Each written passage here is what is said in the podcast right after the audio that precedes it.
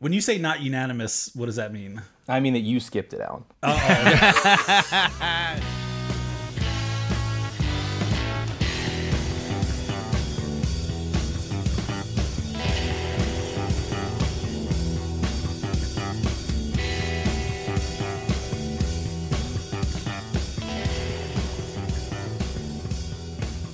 Hello and welcome to another episode of 1001 Album Complaints, the show where lifelong friends, lifelong musicians get together to break down, analyze records from Robert Dimery's book 1001 Albums You Must Hear Before You Die. This week is a very special episode. We're still in celebration mode. We like to really like to fate ourselves here. multi-week, Multi-week celebration. I like it. celebration. Well, listen, last week we did do a, a proper record, even though it was Right, a record we already sure. agreed we liked. This week we're doing a little walk down memory lane in the form of some aggregate best track playlists, best tracks of the podcast so far, and in addition, worst tracks of the podcast so far. Because if you're anything like us, you really want to get in and hate listen to those those other tracks. At least half of all my Spotify listens are hate listens. That's, so I, that's my feature suggestion for Spotify is that they need a Yes. need a hate listen mode so that Yeah, that's a like good an point. anti the recommendation worst engine. of the worst. The, this podcast has definitely fucked up all my algorithms. oh, it's Oh, yeah, terrible. Yeah, they- yeah, totally. I mean, I like I like George Clinton a lot now because they just force feed it to me. They just jam it down your. So here's what we did this this week. It's it's a little bit of a new format for us, but what we did is we had everybody here, all five of us, create ordered playlists of the top 50, the best 50 songs in order, and also the worst 25 songs. I didn't press everyone to do 50 of the worst songs. 25 felt like enough for that for that hate listen. That's two full hours worth at least. And we did those playlists in secret, right? And they were submitted over to me. And then since then, I've scored them, and I'll explain my methodology shortly, and created an aggregate playlist. And so we're going to be revealing on air tonight what the top five of each of those, the best and worst lists are. Of course, those playlists are linked in the notes of this podcast. We recommend you go in and, and click to save them and listen to them. They're the best of everything we've done in this first 50 episodes of this podcast, and again, the, and the worst. And then, of course, I, I looked at all this data too, and I, I came up with some other fun little things to, to talk about, interesting things I noticed. I'm very excited for your data points here. Are you gonna do some data visualization? Like, we, well, it's not a visual medium, Alan, but uh, well, for our benefit. right. but I, I, I did pull some interesting things out of the spreadsheet, and this was a lot of tabs on a spreadsheet, as you can imagine, which I, I really enjoyed diving into this week. So let's talk basic methodology, and then what we're going to do throughout the episode is we're going to count down from number five down to one on the both the best and worst countdown. Kind of talk about those songs. Those will be the songs we kind of sample from today, and I'll intersplice it with some other interesting notes about the, the data that I noticed. But the way I scored this is I took each of your voting ballots and I scored them kind of in reverse order. So if you voted Excellent. as a if you voted a song as your number 1, I gave that 50 points. And if you voted a song as your number 50 best, I gave that 1 point and so on.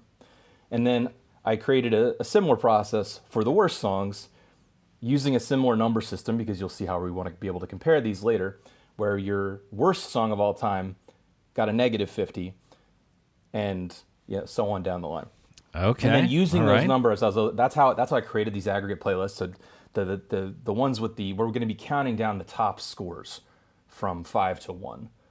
All right, and so That's that's that's great. I thought you might do something like that, and I I, I, I hedged some bets based on a, a oh. philosophy. oh, you tried to you tried You, to game you the played system. the game numbers. it. Well, I mean, let's be clear. Like, there are still songs I hate, you know. But yeah, something might have moved from like four to you know two. You know, based on. I think what Rob failed to mention is that we're using a proprietary method for the worst songs called the the Eric Clapton model. that I believe it's called the Eric Crapton model. Thank you very much. TM. okay. Before we get into the specifics of any songs, what I wanted to ask the group by way of introductions is looking over your own best of lists, and again, not not to really get into the specifics so much right now, but I'm curious if in going through that process, anything surprised you? Did you grow at all in your taste? I know we all encountered new discoveries of things we both love and hate through this last year of podcasts, but I'm curious if you could dive a little deeper and maybe we can just kick it around the room and talk about what this exercise revealed to you. We'll throw it to Tom first. Well, yeah, I found this exercise to be um, extremely fun. Uh, it was definitely a, a trip down memory lane in a very positive way, especially for the ones that I hated, because I do get a sick pleasure out of the hate listens. But here's what I would say: I my methodology is I I I liked to give a little extra credit to things that I discovered that I was not previously a fan of on my best of list, and so there are some that I ranked very highly that if I'm saying in terms of like, is this an objectively better song than something else? Might not actually be the case, but I enjoy it more because it's new to me, and I, I think that that really is the thing that I get the most joy out of from this podcast. And some of the things that I found that I completely new ones that I liked, I a lot of Ice Cube. Ice Cube's pretty damn dope. I really gotta I got to say I really liked Ice Cube and Spirit. Spirit like they have some fucking bangers. I really I really appreciated that. A lot of the other ones were stuff that I had either heard before or was like relatively familiar with. Not necessarily something that's brand new to me, but there were definitely some things that I, I found to be just a breath of fresh air. Really, it, like they've made it onto my my regular heavy rotation, which if you can believe that I have time out of my weekly listens of 10 times through an I was going to say, album, when yeah. do you have time to enjoy music anymore? I, you know, I, I still do. Uh, part of it is I don't. I'm kidding, I'm I don't kidding. subject my family to a lot of these, so it's like I listen to them on my own time. Then when we're having dinner or something like that, I put you know more Drive stuff Like that I think that they were like, oh yeah, just just drive like Jehu on repeat. Yeah, just the intro of that song, uh, super feedback unison, song? Yeah, You know, spoiler alert, not to say that that's on anyone's worst list or anything. yeah. So that was basically like the newness that really mattered a lot to me, and yeah, I was surprised by how awesome Ice Cube was and uh, how awesome uh, Spirit are. They're fantastic. So I'm going to kick it to Adam momentarily, but I just wanted to say that one of the data points I pulled out, and it's interesting about the way that we added up these playlists, was if we liked an album a lot but couldn't decide on which song was such a great, you know, we, we couldn't coalesce on which song was the banger on that album. I do have a list of in aggregate which albums were the most popular. ah, And very cool. In some ways, that tracks with the top songs on the list, but in a couple other ways, and Spirit would be one of those examples. It's a it was a very popular album in terms of overall point voting, but we couldn't exactly coalesce on which song. You know what I mean? Like one of the individual songs didn't necessarily crack the top ten. So, and similarly, Drive Like Jehu's Yank Crime is on the unpopular list. I really wonder why. Yeah. It's so imagine. palatable. Uh, Such an Adam, easy listen. imagine. Adam, tell us Yeah, tell so us thi- how this process worked for you. Yeah, so this is Adam, and as I review the the 50 that I sent over Rob, there's a couple new ones on here. There's a couple challenging ones, but for the most part, as I'm looking at this, it turns out I think that this was just an exercise in confirmation bias for me, which is there's just, there's just a lot of tunes that you know I knew and I loved, and I still know and I love them. Now it is sprinkled in there with some some fun new finds for me. Again, I, I feel like I'm probably the least uh, listened person on the podcast in terms of of uh, having heard some of these and stuff. So a lot of new albums for me, but yeah, for the most part, I feel like it's just falling into my standard wheelhouse. All 70s rock, basically. Also, Just Boston Yes. on repeat. it is. It's just all all uh, Doobie Brothers in Boston. Another thing I was looking for in this was how many points of absolute unanimous agreement we had. And it was, can you guess how many times that happened on a song by song basis? Mm. Like in other words, like all of us had the same song for number two. for Songs that were or- listed on every single person's playlist, either the best or the worst. Ah, a dozen. Oh, I think there's probably, I think there's probably five of them on the worst that are that are the same Shared. And maybe shared, yeah. maybe five on the top on the 50 best. Nope, it's significantly less than that. There were only Really? three unanimous votes on the best of list and one unanimous vote on the worst of list. Well, I'm looking that- forward to that. Yeah. Okay. But let's let's kick it on over to Alan. How did how did this process work for you? Yeah, this was interesting. I will say it, it gave me some sympathies, maybe the wrong word, but the people who put these lists together, these Rolling Stone Oh, lists, right. and Yeah. you know, or even and you know Robert Dimery, like say what you want about their their methods or how they do it, or I, I think it's a little bit of a you know bullshit to to say a song is the best song of all time, for example. But I found it difficult to balance like what's something that I think is good versus that maybe it has some kind of significance in music. In coming up with my list, I also tried to keep it a, a little bit balanced, right? Almost intentionally, right? Because I think we made a joke last time about you know, you know, of course you could put like five Beatles songs as the top five or something like that, and then you could go five Pink Floyd songs or whatever. You know, but that's really not very fun. I think to do that. However, in looking at my top like five, there there's like a saying in you know the people who do predictions for like March Madness. They they call it to go chalk, meaning to like pick all the number one seeds to advance to the final four. Like I feel like I went chalk a little bit with a few surprises sprinkled in. Excellent, excellent. All right, Phil, you're last up. So, as I mentioned, I did sort of stack the deck a little, specifically on the the hate list. Not because uh, I necessarily hated a song significantly more. It's like hate is like you're just you know you're just out in the ocean. You don't know which way land is. It's all the same. It's all hate, right? so I maybe I maybe sort of organized those a little around you know trying to pad some stats, try to get some interesting talking points maybe into the hate list. Now on the good list, I sort of chunked it up, right? I sort of just like tried to manage it into sort of like a top third, you know, middle third, other songs I really liked. And I definitely did find myself maybe when comparing those sections, maybe choosing to advance maybe a less popular song of a record. Because I thought, like, man, if you've really never heard anything by, say, Pink Floyd, right? This song is really like, this is really still something else, right? Like, this, this right really surprised you. Uh, you know, I think a surprise for me well, maybe not a surprise, but yeah, I think it really reaffirmed how how much how highly I hold some of those top '90s records, and you know, just again, it's ah, just yeah, like sort yeah. of a personal bias, right? That's actually a great point. That I, I really didn't give much credence into the time period distribution on mine, but I bet if I look back, it would be some pretty egregious patterns. I think to that end. 90s and 70s. That's yeah, it. pretty much. That's what the aggregate is telling us. Those are the periods of time we enjoy. Well, this this It's hilarious. this is this is Rob here. We're gonna get right into the countdown. I'll just say that I followed something. If I reflect on it, I think my process was a little closer to Adams, which is to say confirmation bias. I can see the seeds of many new discoveries on my lists, but the ones that have really been with me the longest, I still feel are the best for whatever reason. And uh, maybe another thought, and this might come up as a theme as we talk about some of these songs.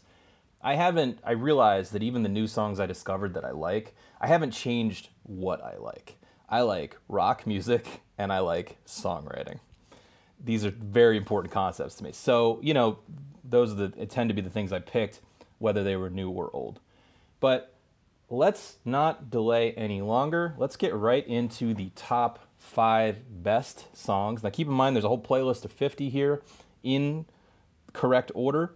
It's coming in at number five, the fifth best song of all the songs we've covered on this podcast in 50 episodes with 133 total points, but not unanimous, I should point out.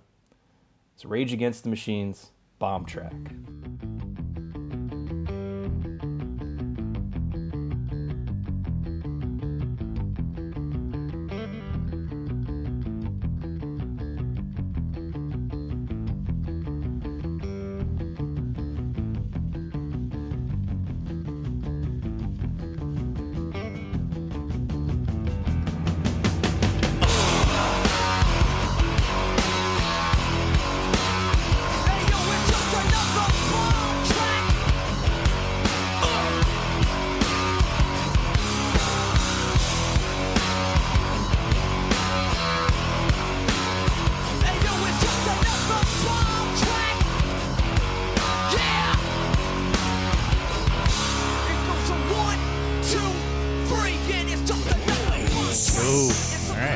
Definitely on my list.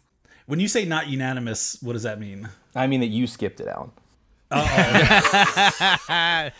Well, listen, I I felt like it would be too obvious if I just totally stuffed my ballot with rage songs. So, um, but you will hear no argument go. from me that this belongs up there.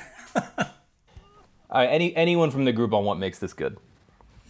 Oh man, I, it just rips so hard. I love the way the drop in comes. I also the way love the way it sets up and sort of like E major and then hits you real hard with this F sharp minor thing that you don't see coming. It's totally badass.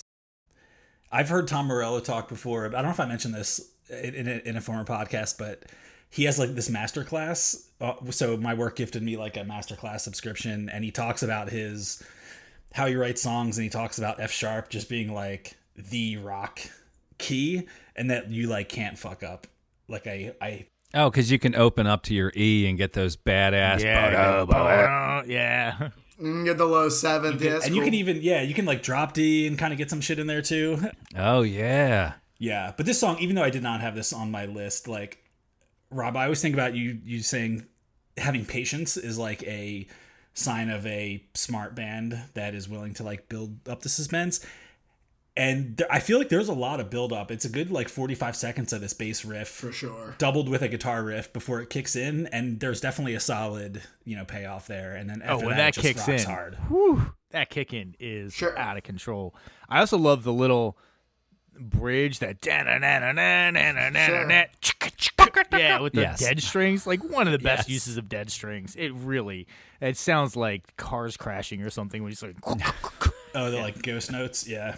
Yeah. Well, this is this this is a good example of one that I picked too. Like this was on my so high. This is very high on my list, and it's very high on my list because I feel like if you've literally never heard Rage Against the Machine, somehow you're you you came out of the cave. I feel like this might actually be the easiest path to conversion today. right.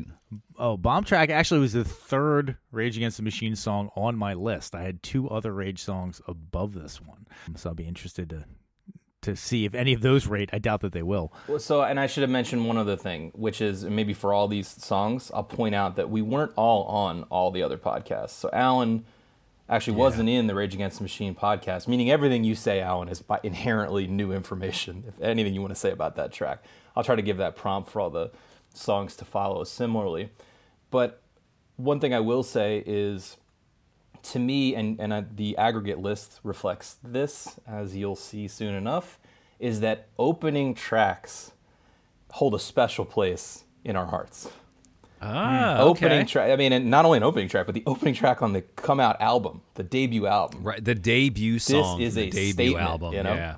Well, I think that makes sense because, especially if we're talking, you know, obviously that's something of significance to our childhood and as our 70s, even though we didn't grow up in the 70s, that was sort of the music we got hooked on growing up. So I think there's that like emotional connection and nostalgia, that like feeling of popping on that CD and having that be the first song set sets a tone. Okay. Let's pivot right over from the best to the countdown of the worst. Let's just let's mix our chocolate and vanilla right away here.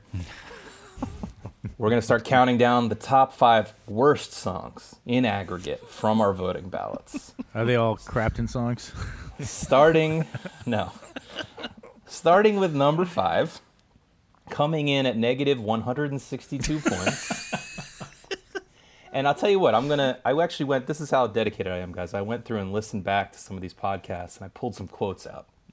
So, of this song, Tom said, "The thing that stuck out to me most was not the terrible lyrics, because, to be sure, they are terrible, but it's the delivery of those lyrics." Hmm. Ooh, can I guess? Sure. Is this a Bee Gees song? Feels like a Bee Gees comment. Nope. This Okay. is this is Milky Cereal by LL Cool J. Oh, man. Milky. Cereal. Yeah, check this out here. Was Pebbles. Times was rough. She was turning tricks to get a cocoa puff. Her mind was gone, but she turned me on. In fact, she was wearing an Applejack hat with a full-length fox and some pink bobby socks. Her father had a greedy disease, fried chicken pox. We called him Hungry Jack. He talked like Tyson and he dressed like the Mac. He invited me out to lunch with an old army buddy and his Captain Crunch. The waiter said, Jack, what would you like today? He said, I don't know, this make it special, K. He said, cool, came back with the order. There were some real oh, stinkers on that record. Well, yeah, yeah. He's got this, yeah, that line where he he's, he sounds like he's impersonating like a person with some, you know, mental deficiencies or something. Or something. It's just awful. So Wow. So again, Alan, you, you missed this one. So anything you want to comment on Milky Cereal will, will inherently be new. But I, I gave it another listen this nothing. week. I like It's just the name alone. What else do you need to know? It's a cereal-based rap song, and everything is shoehorned in to the max. But uh, but one of the things that caught my ear this time listening to it was these where you have this. You must know in the studio how ridiculous a song it is, but the opening of the song, they still have to like hype it up like you're about to hear a jam in the vocal booth. You know, And you start talking about c- name brand cereals. Well, and also, how do you make a song about children's cereal and have it be perverted? And make it It's sexual, so right. Sexual and like not good Barry White sexual. It's not you know like uh, Teddy Pendergrass close the door sexual. It's like you know like oh my god that guy in the subway is like has his hand down his pants while he's looking at me sexual. So he must have a thing for r- rapping about food because in the song Mr. Goodbar, which I had on my list, which I'm happy to divulge because I don't think it's going to show up as well. Wait, this was on your good list? no, no, my shit list. Oh, yeah, okay. no, no, I said, yeah. He, so he has a line that says, I'm in the mood for a tuna melt. Like that's actually a line in a Oh. rap song. Yeah. yeah. Yeah. And I, yeah. there was just- a whole bologna salami rhyme too, wasn't there? In another song, maybe. I, I remember us talking about it, but I can't recall. That was in which. the Neneh Cherry song. Nana Chocolate Cherry. bananas, donuts, and salami. salami. Ain't You're gonna so fit lame. 'cause you're you're full of smelling baloney. Like, Yeah. yeah. Wow. Get the gabagool. You know, I get these terrible food-based songs mixed up. You know.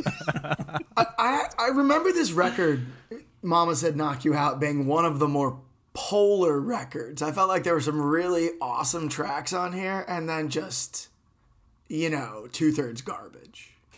This it's funny you mention that because another thing I looked at was most like the highs and lows records. Which records had the biggest spread of Did you, votes did you for do this good in R? How'd you do this? How'd you do and it? bad? Like, Just just Excel.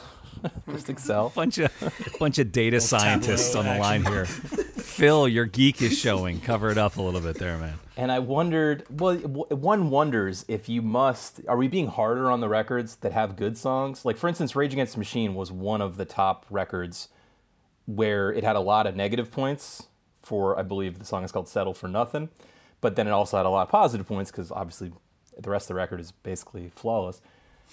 Yeah, Do you know? do- Are we are we are we giving are we holding them to a higher standard? Some other examples would be hmm. Synchronicity, Jagged Little Pill, Let It Be, kind of had a big range too. Yeah, yeah.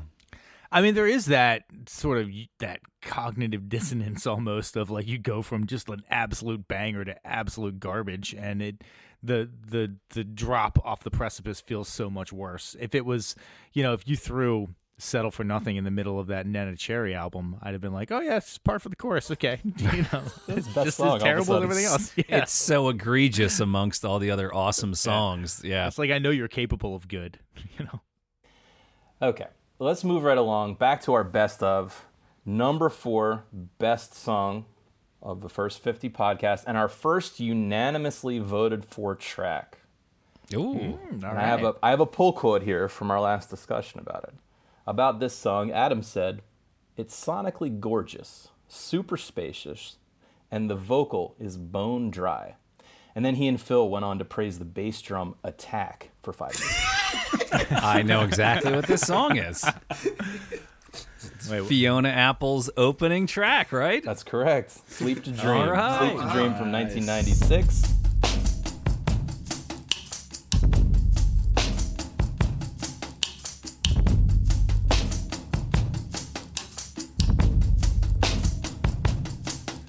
I tell you how I feel, but you don't care. I say, tell me the truth, but you don't dare. You say love is a hell you cannot bear. And I say, give me my back and then go there for all I care. I got my feet on the ground and I don't go to sleep to dream. You got your head in the clouds, you're not at all what you seem. It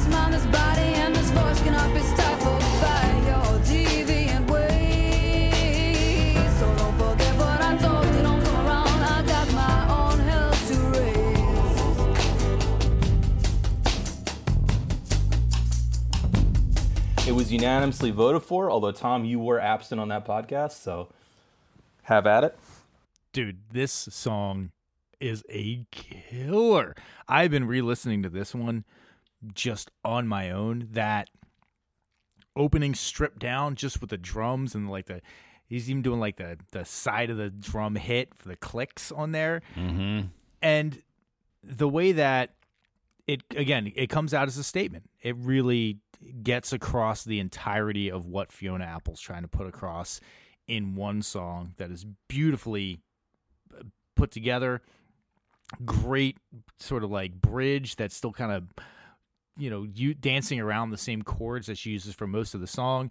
Really tasteful extension of she does that that um that thing leading into the the chorus where she's like uh you know i said give me mine back and then go there for all i care i got my feet on the ground and that's like into the chorus and then later on in the song she extends that just by one more around one more like, chord. yeah. Yeah. super tasteful it's just like the amount of taste that she had to have for being so young on that track and coming out so aggressive one thing i realized in my re-listening to this is that i had always in my mind been singing the chorus as this righteous body and this voice will not be stifled by your devious ways as opposed to this mind this body and this voice.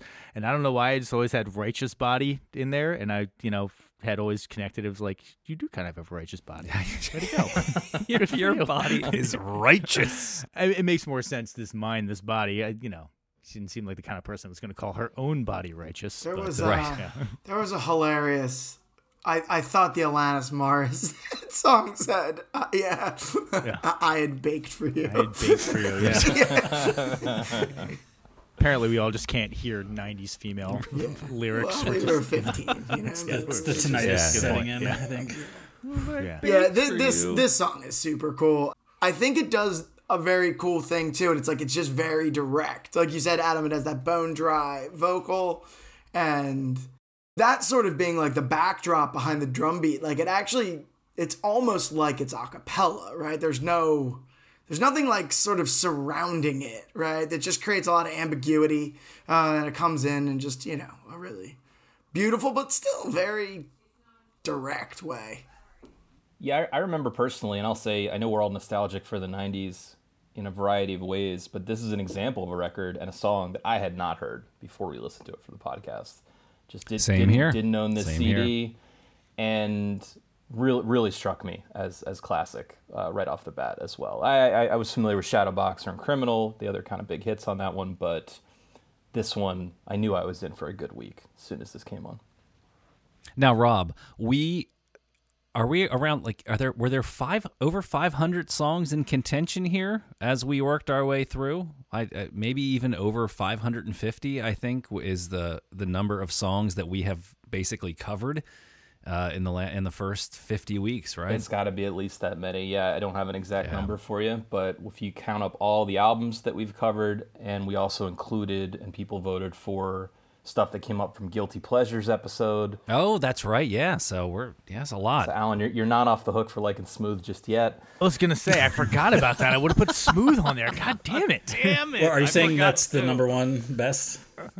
Yes, my number one would have been. Man, don't, don't give away the. the Just just wanted to get that dig in there. so yeah, we, we've sorted through a lot for you here, audience. You really should take it seriously when we say these are the the, the 25 worst in the top 50. This is this is quality quality hate listen material. okay, let's flip back to the the worst. Uh, these, these are really fun to go through. So we're on number four of the uh, of the top 25 worst of all those songs at one, negative 172 points. I should point out that both Alan and Adam were absent for this episode, so feel free to speak up, especially if you know the tune. Alan, this did make your list, it didn't make Adam's list. And about this song, in our last conversation, Phil said, the moment the song starts, they lost me. I'm talking like second number two. I know what song this is gonna be. is this gonna be the fucking Bee Gees song? yes. Yes. I only say that. Sorry, not to give away the game, but like, I was not on that album or was not on the episode. But as I was listening back to things, I literally wrote a note that said I knew within two seconds that this song was shitty. Like that is a song- direct quote from my notebook. The song is called Remembering. song sucks so bad. I never really wanna be alone. I had a woman once in my life, but now she's flown.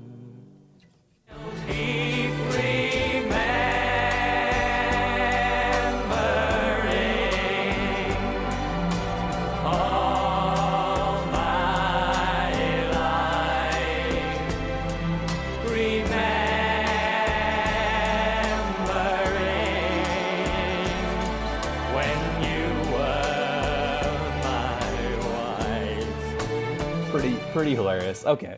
Uh, Any, anyone want to say anything about remembering? Adam, did you have a chance to listen to that? Because if you haven't, if, if for I- some reason, I just lis- I just listened to it right now, and the quote is absolutely accurate. The first two seconds, like what the hell? Ah, ah, ah, oh, it's just like You got Kermit the Frog to sub I in think- for the vocalist at the beginning. What the hell was that? the vocal affect all over this record, I remember Oh. being totally ridiculous. And these guys are good singers.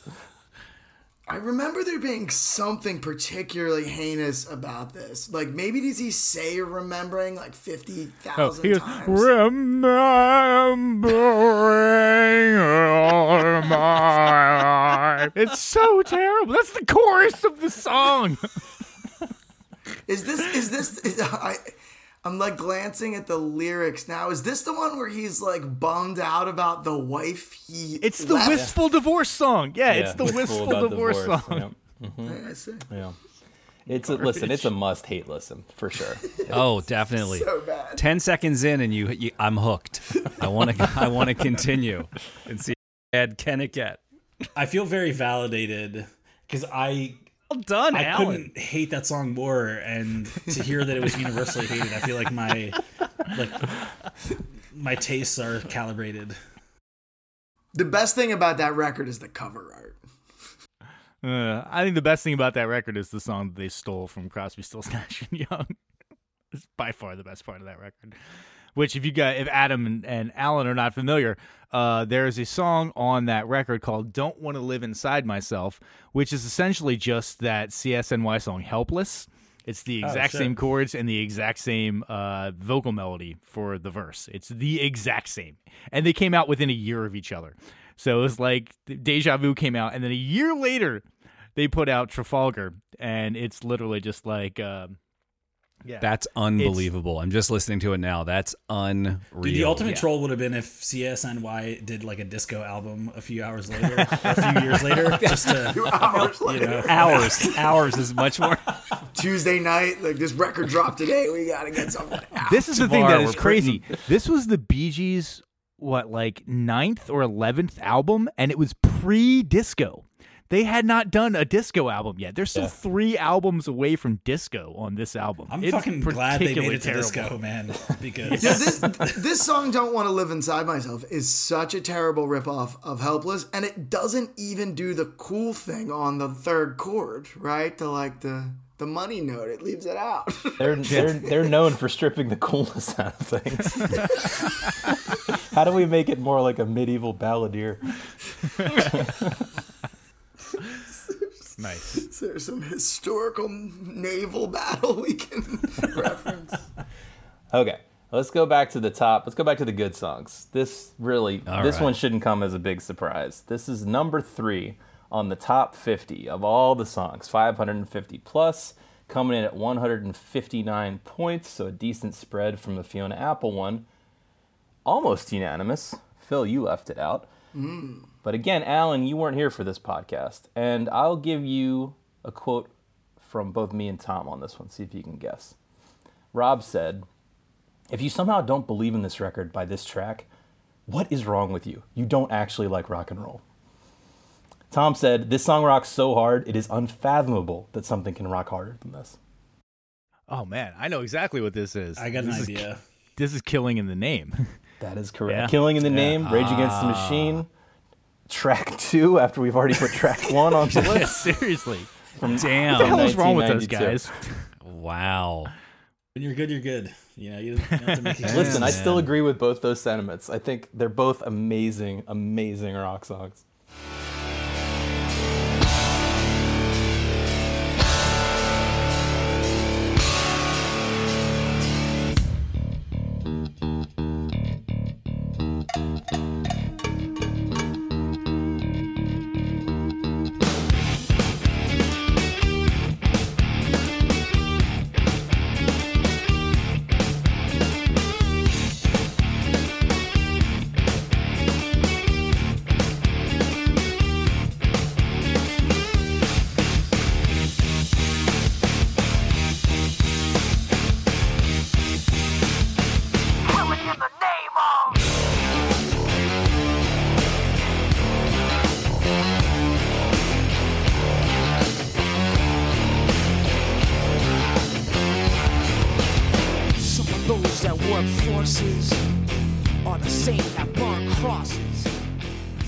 I, think killing in the name is probably like it's almost a perfect song it has a great intro it has great build up has a great solo it has energy i will say the the end gets a little bit uh, you know it's a little much but it's it's as close to a perfect song as i think you can you can have Speaking of that end, I think it's the best. I think it's the best use of that kind of immature anger, angst maneuver that they do a few times on that album. It, it lands the best there.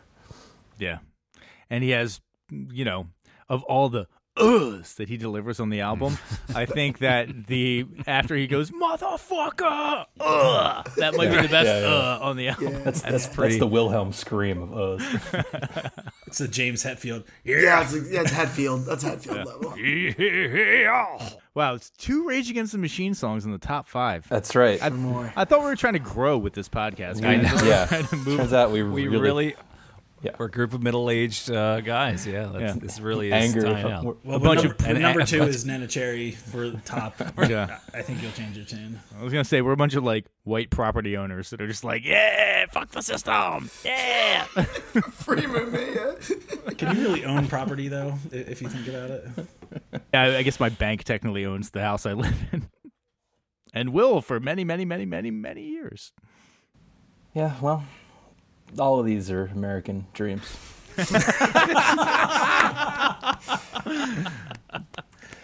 okay, let's go back to the worst of list. Coming in at number three, we still don't have a unanimous vote here, by the way. Phil, for some reason, left this office list. This was Rob and Tom's official worst song of their lists. And of this song, Adam says, the chord pattern's not good. It's not at all compelling or enjoyable, and the melody on top of it, it feels like feels like there was an opportunity there, but it sounds like the singer doesn't know what the melody is. Can I guess? Yeah, Sure. Let's see your guess, Phil. This has got to be. uh This has got to be what's his name? Uh, It's not Crapton. no, not Crapton. Uh, you know, the fingers at the gates of something, Iron Maiden. prancing at the. What's his Devendra name? Banhart? I, I forget it. Yeah, I'm thinking Devendra Banhart. yeah. Oh no, No.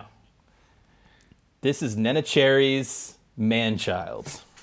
Um, we.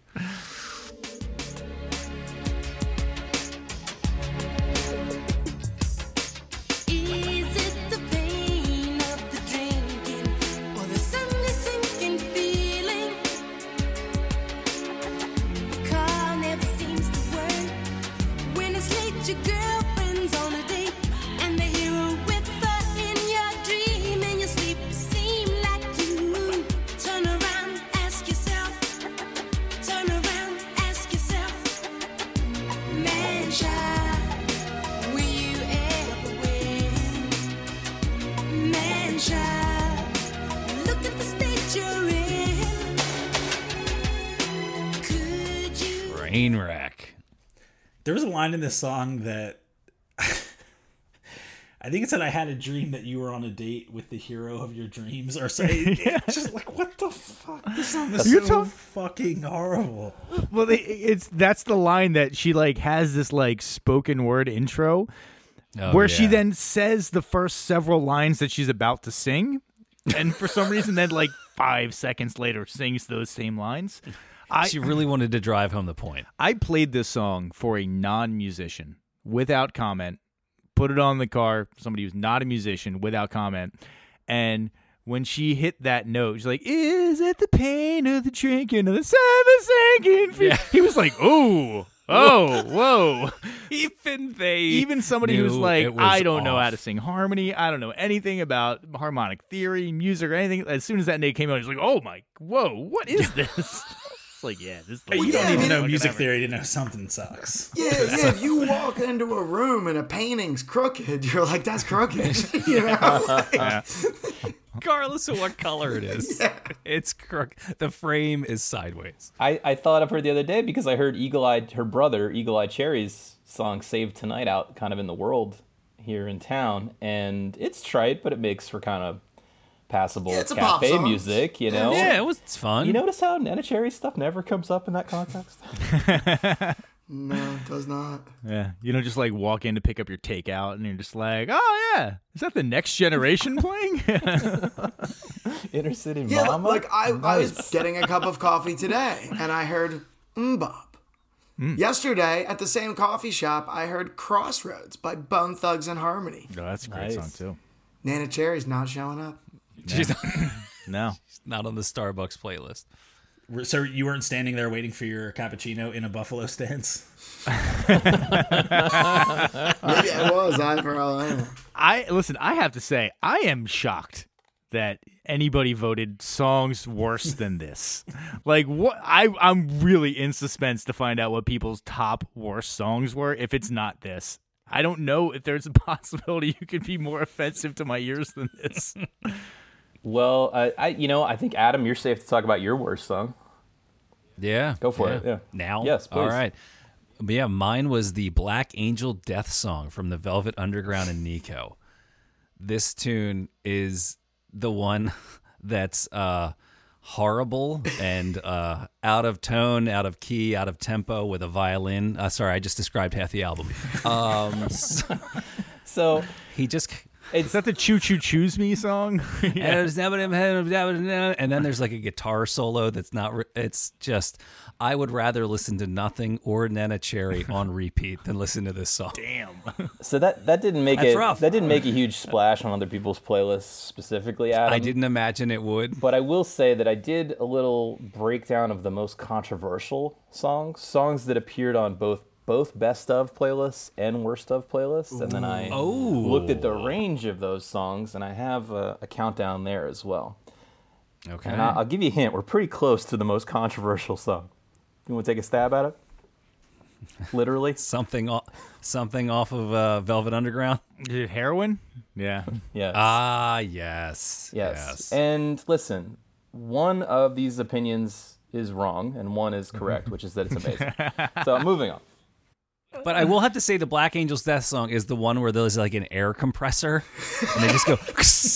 I'm like, oh come on, man, that's not even like clever. You're just stupid. So all right, I'm done. So interestingly, another really controversial song in that context was the song "Breathe." Ooh. Floyd? Just, Prodigy? just kidding. Prodigy Or- and Pink Floyd have both have Oh. a song called "Breathe." That's the only reason that could happen. Listen, I I hated the Prodigy as much as anybody, but "Breathe" did not make my bottom twenty-five. I'm Oh, surprised they made definitely somebody's much bottom worse songs than twenty-five. Much worse songs on that album, even No, than that the, song. The I, I didn't. I wasn't on that album. I definitely noticed some sort of like recency bias, right? Right, records I didn't listen to. I would scan them, but it was hard to hate them the same way. Well, if you didn't have to listen to Prodigy every day for a week, you would hate it less. it's it's out of our it's out of our top five, but "Serial Thrilla" made number eight on the worst of list. Yeah, that was in my top five worst. They're pretty, it's pretty terrible. Pretty, pretty bad. Okay, moving it right along. Let's go back to the best of list. We're at number two now. Things are getting very exciting. And now, of number two, I have a few quotes for you from our last conversation. And Allan, again, you were absent, so if you want to speak first, you're more than welcome. Phil said of this song, This is the ace. Adam said, Pure pop perfection. And Rob said, This is the one to add to your mixtape immediately. Ah, I know think which I one know this this is. one. I know which one. Yeah. And this was on everyone's list. This note, uh, you skipped it, Allan. Everyone else had it on their list, and in fact, it was number one on Tom, Adam, and Phil's list. So I suppose one of them could speak up now. Jesus yeah. Christ. This will be our year. Yeah, it's, Hell, oh, what a great song. hell yeah, it's such a fucking great yeah. song.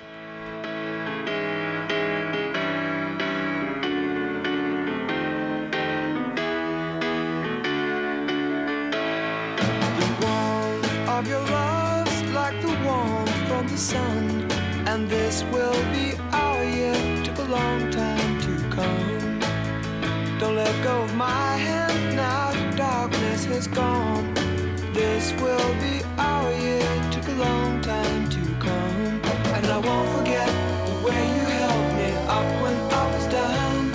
And I won't forget the way you said, Darling, I love you. You gave me faith to go on. Now we're there, and we've only just begun. This will be our year. A long time to come. By the zombies. Yeah. Oh my god, tasteful, beautiful, moving. Like I listened to this song to this day, like just, it's just on a bunch of playlists. I put Rob, I took your advice. I put it on a bunch of playlists, and every time it comes up, I'm like, oh hell yeah. That that this will be a year. Yeah. He doesn't hit the, quite hit the note you think he's gonna hit, and it's perfect. It's goddamn perfect. I, I had to learn the song to sort of like demystify it. Like I couldn't, I, like I, I almost, and, and it's still like nothing has been taken out of it. Great, yeah, it's really great. Um, I also love the way it's mixed. Still, I love the way it's got like a really cool vocal, and I just love that like late '60s, early '70s. Hard just, panning. Yeah, it's just like we'll put this all the way on one side, and we'll put the drums all the way on the other side, and why not just have a overdubbed piano solo? Why not? Just do that. You know, like I just love the I love the bravery. I also noticed that you know the drums, he is writing. Think 16th notes on that ride. He's like The whole time, really, right? which is I think actually a sign of a less trained and proficient drummer cuz like most it's actually easier to do the 16th notes when you're doing more things with your left hand and your uh, right foot to have your right hand just be doing 16th notes as opposed to like you know you're doing things at sort of like counter rhythms with each other. So i, I noticed that because I, I personally when i was playing the drums did that a lot where a good drummer would have done eighth notes on that and you know had like a little bit of more interplay with it but it works perfectly. It works really well for the song. Yeah, it's a great tune. Allan, get on the train man get on this shit Yeah, Allan, definitely listen to that one. You guys are mentioning this. I, I had a different zombie song on on my list, and it was the song "Care of Cell 44."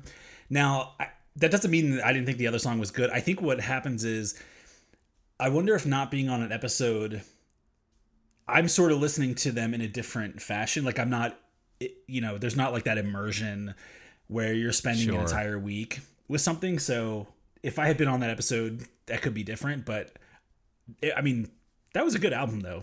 And, and Care of Cell 44 also i think that was within my top 15 like that's a great that's a great song Same here. Yeah, that was a great album overall, and we all sort of generally agreed on that, both at the time and in the in the voting on a few different songs. And yeah, I'll just say that you know this is how I knew Tom. You kind of mentioned your criteria at the beginning of the episode that you wanted to boost kind of the newer stuff a little bit farther to the front.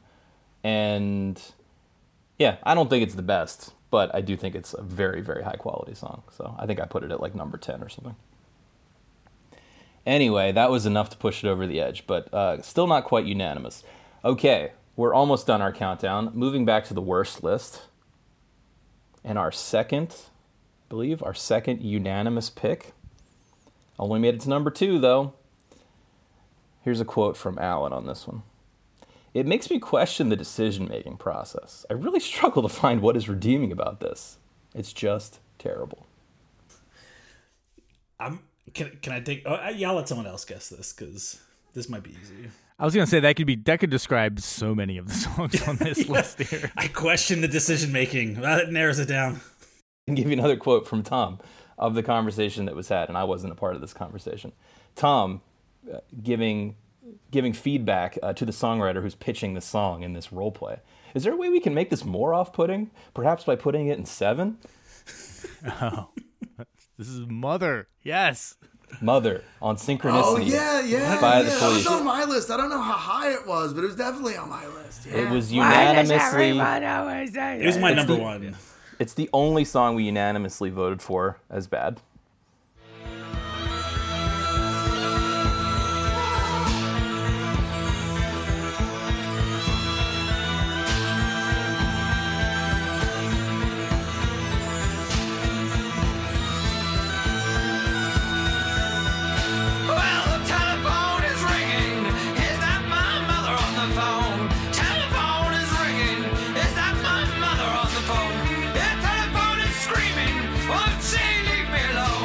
Telephone is ringing. Is that my mother on the phone?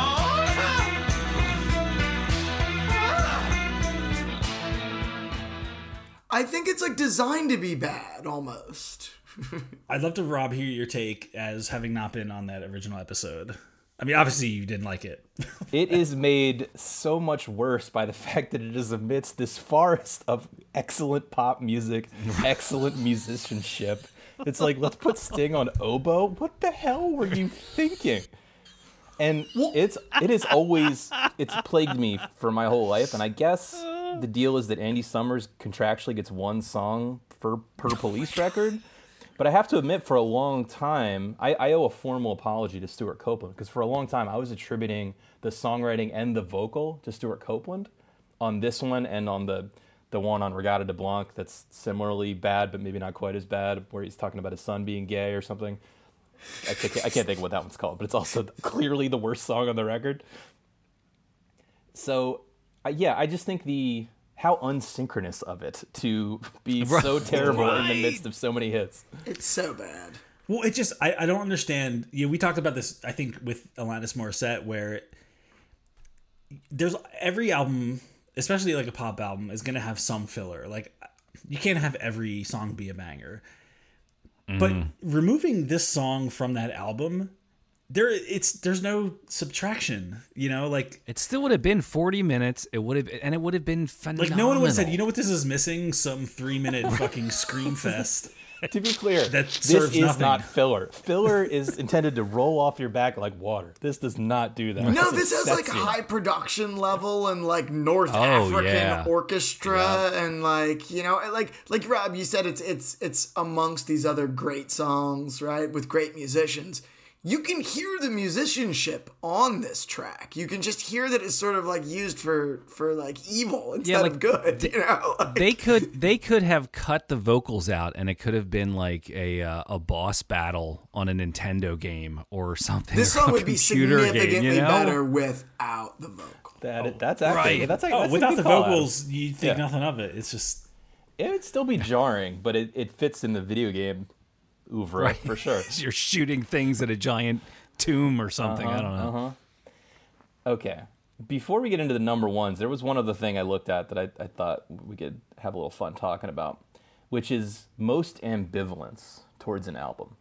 So what I looked at was I took all the albums that we've covered and the total points they scored, meaning any song from that album got voted, either either bad or good, on these ballots, and then who had the lowest total score of that, meaning we felt neither emotion about them, which I think is kind of the biggest insult. So, so to be clear, in this case, a negative 50 would actually score a positive 50 because you're just looking for a response. Because at least it's something. Like the Yeah, like yeah, sure. Cherry Yeah, sure. can't be We on this list because we clearly weren't ambivalent about it.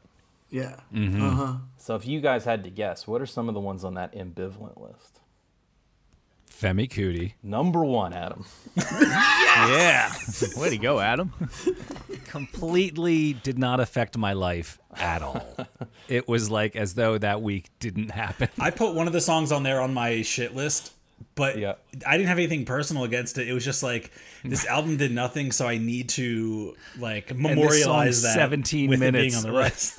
list. You, you sort of actually just nailed it. I jumped into those on my, like I said, I broke it up into like three sections, right? Like when I was doing my top. So I sort of had like a review list, like, and that was on my review list. And I sort of buzzed through it, like looking for something that like stuck out, good or bad. And I was like, eh, uh, I'll just, I'll just come back. So that's then a I- lot of drums. Right. Yeah. It's a lot of percussion. I got to imagine that Röyksopp album also pretty ambivalent on that one. Yeah, and probably but- the John Martyn album too. No, John no, no, Martyn I, made a I lot of disagree about the John Martyn. I think John yeah. Martyn is not even in the top eight of the ambivalence Oh, okay. score. Yeah, Well, which good. is what I, I actually like that album. I didn't put any. Yeah, yeah, I like that album a lot list, too. Yeah. One of my one of my Well- favorite discoveries. Uh, you know, I wanted some measure of that, you know, because I thought there were there were some other albums. Maybe I'll just run through them quickly, just so we can note them before we get to the number ones on both these playlists and wrap it up. Is there were certain albums where we couldn't quite coalesce on one song that we either hated or loved, but they scored a lot of points overall, either negative or positive. So an, another example of that, an album we felt very negatively about, but not about a particular song, would be Steve Earle's Guitar Town. Or, or Guitar Town, as it's known. Guitar Town. Lots of points scored Hey, against little it. baby boy, come- I- yeah, a total of five songs were on people's shit list there, but number of songs that actually made it to the worst of playlist in the top twenty-five, only one. So we couldn't quite we couldn't quite come. Which to one- an What, which what one were made the five One. that made the list? Just out of curiosity. Well, the one that is on the aggregate playlist is the title track, Guitar Town.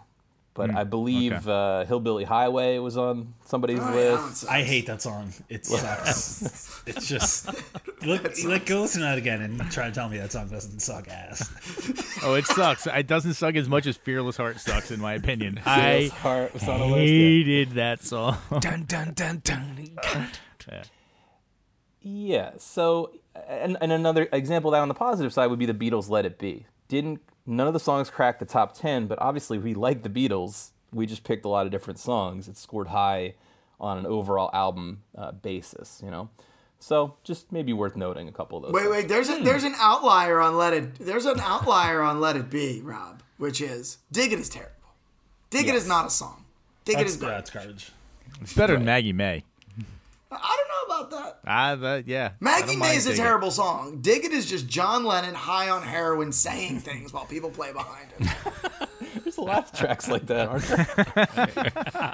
Yeah, but he's John Lennon. He's not, you know, he's not Ozzy Osbourne, right? Like, I think Ozzy was a coke guy. Okay, we Yeah, pretty clearly he's definitely- established that. faux show. Okay. I think we should be looking to to wrap this up here and then give some final thoughts. Let's go Let's do back this to the best. The number one best song. And I'm gonna I'm gonna prime the pump by just giving you six through ten, and then we'll we'll lead in and talk about number one. So six through ten on the list are Back to Black, Synchronicity Two, Oliver's Army, La Femme d'Argent, and Really? Time. Wow. The Oh. d'Argent is a sleeper. one. Si- since you ask, it is a unanimous vote. Every single person put La Femme d'Argent on their list. I put that on my list too, but I didn't. I had no concept it was going to make it in the top ten. I don't think it was in my top. Well, the unanimity might that be a reason it Yeah, went up yeah, yeah. It, this Yeah. this this methodology rewards. it was number unanimity thirty nine on my list. I had two or three songs on that record. Again, I was thinking more like if somebody was to listen Yeah, to so my did I. playlist, I. might want them to discover something that I, in this case, rediscovered. So, so to my mind, no huge surprises except maybe that one, and particularly the fact that it was unanimous when there were only a total of four songs we were unanimous about. We couldn't even unanimously agree on the worst song in total, which you'll see shortly. But we could agree on the best song. Every single person put this on their playlist. It scored a total of 211 points. Tom says of it, they come in hard, they come in fast, they get out, they leave you wanting more. It's the perfect opening song. Oh fuck! I know what this one is. I, I have a sense. what, do, what do you think it is, Allan? I think it's "Good Times, Bad Times" by Zeppelin. Only because I know I had it really high on my list, and it's an opening track, and it meets meets all that criteria. that's also you what I mentioned. would have said. And here we are back at the beginning, boys. The very first album we covered. Oh, That's very interesting. very. That is wild.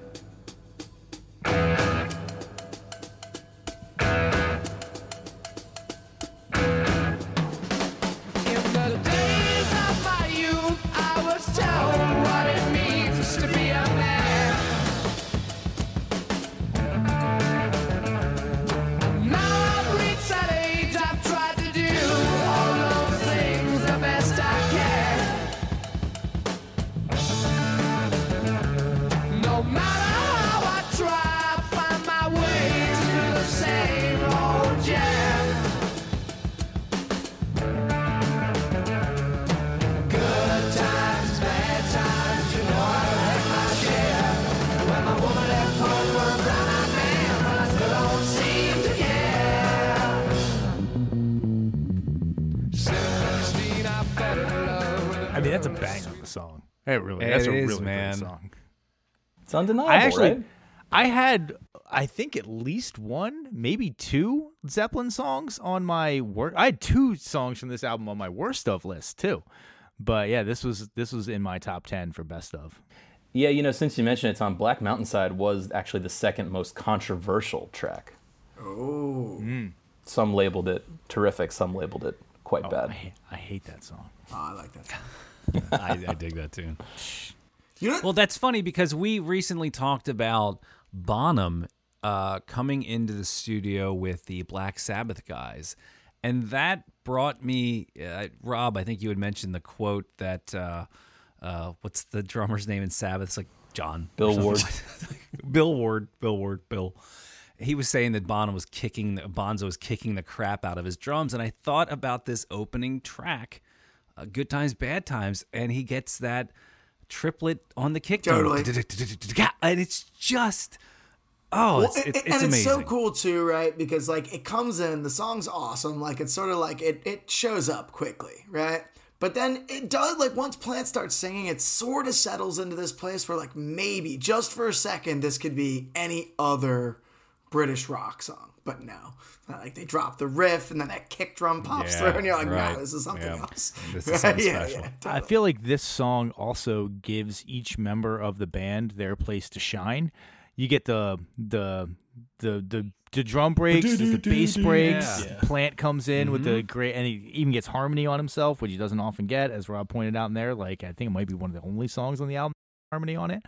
yeah, yeah, it's a good point. Yeah. It's it really is a showcase for every member of that band. Yeah, and again, back to this is obviously a con- consistent theme, but being the sort of song one, album one introduction to the band, you know, I know there's a lot of like controversy around them as a band and like possible sort of thievery of songs and all that, but like that's just a fucking Absolute definite thievery of songs. Sure. no doubt. But that that song is just it, it's it's damn near a perfect song and uh, yeah, I agree with that. Yeah, it's a microcosm of everything they are, and it is a mission statement for their entire career. wow, Bravo, boys. nice. Okay, on to the real prize here, guys. By the way, I- yeah, I like how we saved the worst for last. That is very much in line with the way that we think about it. Oh yeah, it's the Delaware way, dude, for sure. So we're at number one on the worst of list. the And fart drum roll. not not unanimous, not unanimous decision. Four of five put it on their list. Although the fifth did mention a couple other songs from this particular record. I'll give some quotes from our last conversation. Phil says, It feels like a really watered down version of something else that's bad. Rob said, This is some seriously lame white guy calypso. We're deep in Jimmy Buffett territory here. Tom says succinctly, This is a failure. Is this I shot the sheriff? No, you're close though. Uh, is it, is Something it off Willie and the Hand 451. Jive? Willie and the Hand Jive. It's Willie and the Hand Jive yes, by Eric Clapton. terrible.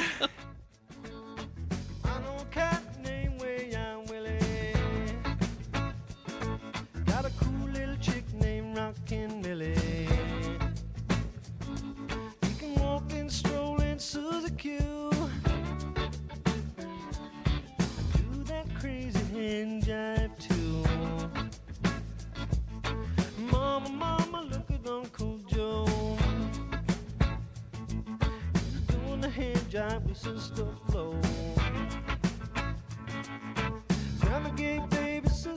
baby. I do that hand jive one more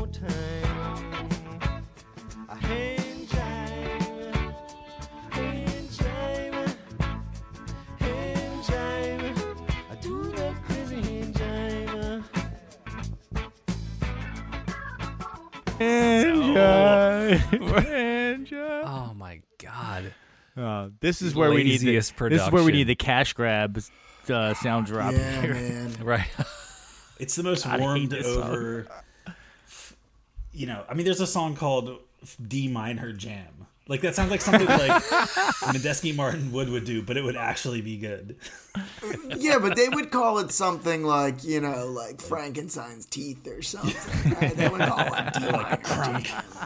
Yeah, exactly. It's a good, it's a good title. Phil. Can't he can't muster the strength to open his mouth to deliver the lines. I feel like it remind that whole album reminds me of like you ever go to just you know random like festival that's happening in town or like a little street fair and there's some just fucking washed worn ass blues band that's playing the most milk toast bullshit. Right. That is what this whole album is, and it's it's the most fucking lukewarm bullshit. Rob, I, I believe I said of this song also that uh, this is the one that convinced me that Eric Clapton is just casually racist, um, and I stand by that. I think history has the- proven the, that to the be a fact. the last few months have really really helped you build a case there. God damn. It. What is this song even about? What is this hand jive? He's talking about doctors and lawyers. It's a it's a dance. So I'd actually looked this up. I think it's a reference to like it might even be another song. It's a cover from the song, yeah, it's a Johnny No, remember he, Yeah, he and- stole it from an immigrant. That guy was a Greek immigrant who had a Johnny hit with it. Otis, Oh yes, yes. And the hand jive is like a dance that they were doing back in the day. I think. It's like the Lindy. Right, exactly. God, that is it. That that record is really. I just can't believe it's so well regarded. Yeah, if I can just sum it all up, fuck Eric Clapton. yeah. So, yeah, that sums up the podcast, I think. The the whole 50 episodes in, The whole we've got. 50 episodes. So there are four Yep. Eric Clapton songs on our top 25 worst of. So I, I strongly recommend that you go and learn to hate those songs if you haven't heard them yet. What are the four that made it? Number one, Willie and the Hand Jive. We have I Can't Hold Out coming in at number 12. We have Motherless Children coming in at 18. And the happiest song Yeah, yeah. about let's kick, motherless let's- children. I'll kick off my comeback with this real. and we have I Shot the Sheriff coming in at 22. Oof. You know what? Actually, you know it's actually something. Let me just double check this. Motherless children, yes. Johnny Otis, yes. Shot the sheriff, yes. Can't hold out, yes. All of those are cover songs. Clapton didn't even write those songs. He just picked them up, phoned them in, asked for a big fat check, probably stuck it right in his arm. Fuck that guy. Okay. well, this has been a lovely trip down memory lane.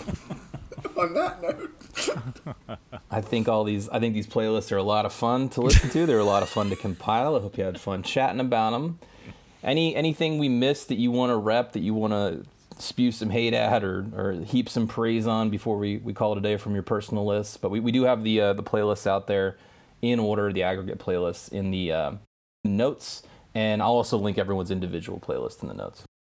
I have a question for you, Rob. Um, I voted as my third worst song that MIA song "Mango Pickle Down River." That's- Anybody else put that one on Came the in list? as number six on the list. Okay, I had all the, I had the song Twenty Dollar by MIA. Mm, I had $20. was it Bonga Banger? Bamboo Banga. Yeah, that one. Yeah, that one stuck out for me. Boo Bang also Ah. made it to the top 25 worst. It's at number 15. Oh, so yeah, bang, let's. boo. I'll read down the the aggregate list a little farther. So you got Milky Cereal at number five, Mango Pickled Downriver. Kind of surprised that one didn't score higher. Honestly, she gets That's out six. rapped by eight year olds. It's really Right. we have the Alanis Morissette song "Perfect" at seven. was bad. Prodigy Serial Thrilla at eight. These are tr- these are truly Ah, yeah, terrible. okay. I mean, this is a great compilation of terrible. we have Madonna's love song, the one that she collaborated in quotes with Prince on, at number nine, and then Drive Like Jehu, Do You Compute at number ten. That was actually my like second favorite song on that album, and it's still. I don't think it actually made my list, but if we were going to the top thirty, it would have made my Dude, if you just took out him going, It's still yeah. If you just took that out, it would be like not as offensive. well. Tom ruined it. Well, he didn't. dick bit. Dick Tom bit. doing his impression of "Do Well, You spe- Compute"? speaking of is- impressions, number eleven is High Plains Drifter, I- and I can't get Adam doing all ad I rock out of my now. head. Make my withdrawal. That I mean, that had to have been all because Adam put that as like his number two or something, right? No, I think I had mine in in the top twelve. I think probably. Yeah, I think High Plains Drifter is a pretty terrible song. Some other highlights from the worst of list: "Turn Blue" from the Iggy Pop record. Can all take a moment to remember how terrible that was. Let's see, "Downtown," the B-52s cover, complete, another completely unnecessary cover. I think that was my favorite song of that B-52's album. That's not saying too much. And I also don't disagree with its placement on the list. uh, I'm I'm I'm surprised that Neneh Cherry did not make it on there more than she did. I had let's see, one, uh, two, three. Five of her, yeah, five of her songs in total got mentioned, but only one were we able to coalesce and put it on the list. That see, right. so it was the second least popular album by points. Crapton being number one, where seven of his songs got called out on the worst of playlist. As long as we can escape this podcast with having a definitive worst album. Yes. Oh, that's the worst album. I'm album. good with That's, that. the- that's just the most offensive album to me. It's galling. I would. I'd rather listen to Neneh Cherry because at least she was like trying something. like a real person. It sucked, but she was like trying something. Yeah. yeah, points wise, it goes Clapton far in the lead of worst album by points. Then Neneh Cherry, then Bee Gees, then MIA. Cool. Well, it's been Anybody- fun. Quick, quick question: Did anybody else put Paper Planes on their top fifty list? Because I think that might have been like number forty-nine for me on my top it might 50. have been on my list, but I don't think so. I definitely I reviewed definitely, it. yeah, I definitely considered it, but it might have gotten bumped off. I listened to that song again recently, and I was like, "It's that's a good song." The rest of the album is really bad, so maybe I was giving it more praise because of the contrast. But yeah, still think it's a good song. You know, now that we've gone gone through the list, you know, I, I would just like to say that you know this really has been a fun, you know, sort of experiment over the last year, just to try to listen to some new different stuff. I definitely feel like that John Martyn record was a good discovery. I definitely think that Ice Cube record, which I wasn't even on, uh, but I listened to it a bunch of times because it got rescheduled and then I couldn't make it. Record's awesome. Yeah, and I ho- I hope that you listeners have also experienced some uh, a musical awakening because of this. Again, our lists might have uh, confirmed the stuff that we already like, but I did find more stuff in that vein that I like, and so yeah. Well, but I I think there's also something to be said for you know always liking the things you've always liked in in that it becomes a part of you and you know just coming across new albums wouldn't necessarily like dislodge those things from your you know Mount Rushmore type of albums. Sure. Yeah. Yeah, And I, I definitely see think some new stuff on the on the overall list. I mean, if I can speak for all of us in a very general way, I see the zombies that I think was a new discovery for us. I see John Martyn. I see Spirit. Solomon Burke. I know that was a Tom. You know, Tom was That was a good familiar one. with him, still listen but to that a little. yeah, like you know, I see some relatively like new things that pushed their way in for sure. I, I really do mean this. The uh, the algorithms really insist that I love Funkadelic and Parliament, and they've fed them to me, and now I do really like Funkadelic and Parliament. I was tempted to call you out personally for putting Maggot Brain in your top like 25 songs. but- I don't think no, I don't have Maggot Brain in there. I have the other one. Uh, I think it's called "You Can Get to That." Can you get to that? I think I, have had Maggot Brain Get- in No. their top. Oh, sorry. Maybe I meant Allan then. Yeah, Yeah, I can you get to that was my twenty-seven number I think twenty-seven. that was That's like a great top song. ten for me. Yeah. yeah, yeah. Okay. You know, actually, before we leave, we got to spin that Albinator and decide what we're going to be listening to this week. So, Tom, you want to take it away, buddy? Yeah, hell yeah. All Oh yeah, that's right. So thank you for sticking with us through uh, this trip down memory lane. But now we're talking about the future, people. So homework assignment for next week: we will be listening to drum roll, please. Okay, the album "Rings Around the World" by Super Furry Animals, which uh, I don't know. I've heard of them, but I don't know this record. I've heard of them. Again, I am I the only person who hasn't heard of these guys? I don't know the record, but I. They're they're definitely underground. They don't have like a hit or anything. But What's I the remember vein? I remember in the Chop days, this Okay. a couple of their discs got circulated, but not this one. Yeah, I've seen. It's like I've seen their name around, and I, I people seem to regard them in a certain new. way, but I couldn't name a single song. I'm gonna guess that they're like avant-garde. Is that true? It's Super, Super furry. Fuzzy Town. What is it? furry again? convention. I know that they're I know that they're Welsh, so they have cool Furry, accents. thank you. And hard hard oh. to discern song names. What's at the name of this record again? Ooh, duh. The name of the record is Rings Around the World. Okay, cool. Wow. Okay, well, it's going to be a fun week. Looking forward to that. We'll see y'all next week. we have been. Let us know what you think. If you want to give us some feedback over at the email address, 1001 album complaints at gmail. Go ahead and leave us a rating or a review on whatever podcast app you're using if you care to. Every little bit helps us out, or share it with another musical, nerdy friend that might like it. We always appreciate that. Or a non-nerdy musical friend. Maybe Or your them too. weird neighbor that you've been looking for an excuse to start up a conversation with. We would love to be the fodder for that awkward uh, engagement. Everything is to talk to their neighbors? Everything is projection. You look so, hey neighbor, nice to meet you. Do you like Eric Clapton or not?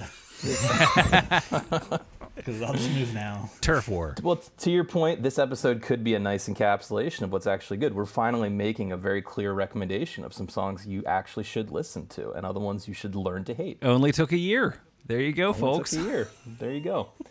Cool. Well, however you want to use this podcast in your life and social interactions, please, please do. And let us know. For 1001 Album Complaints, I've been Rob. I've been Tom. I'm Adam. Malin. And I've been Phil. Boosh.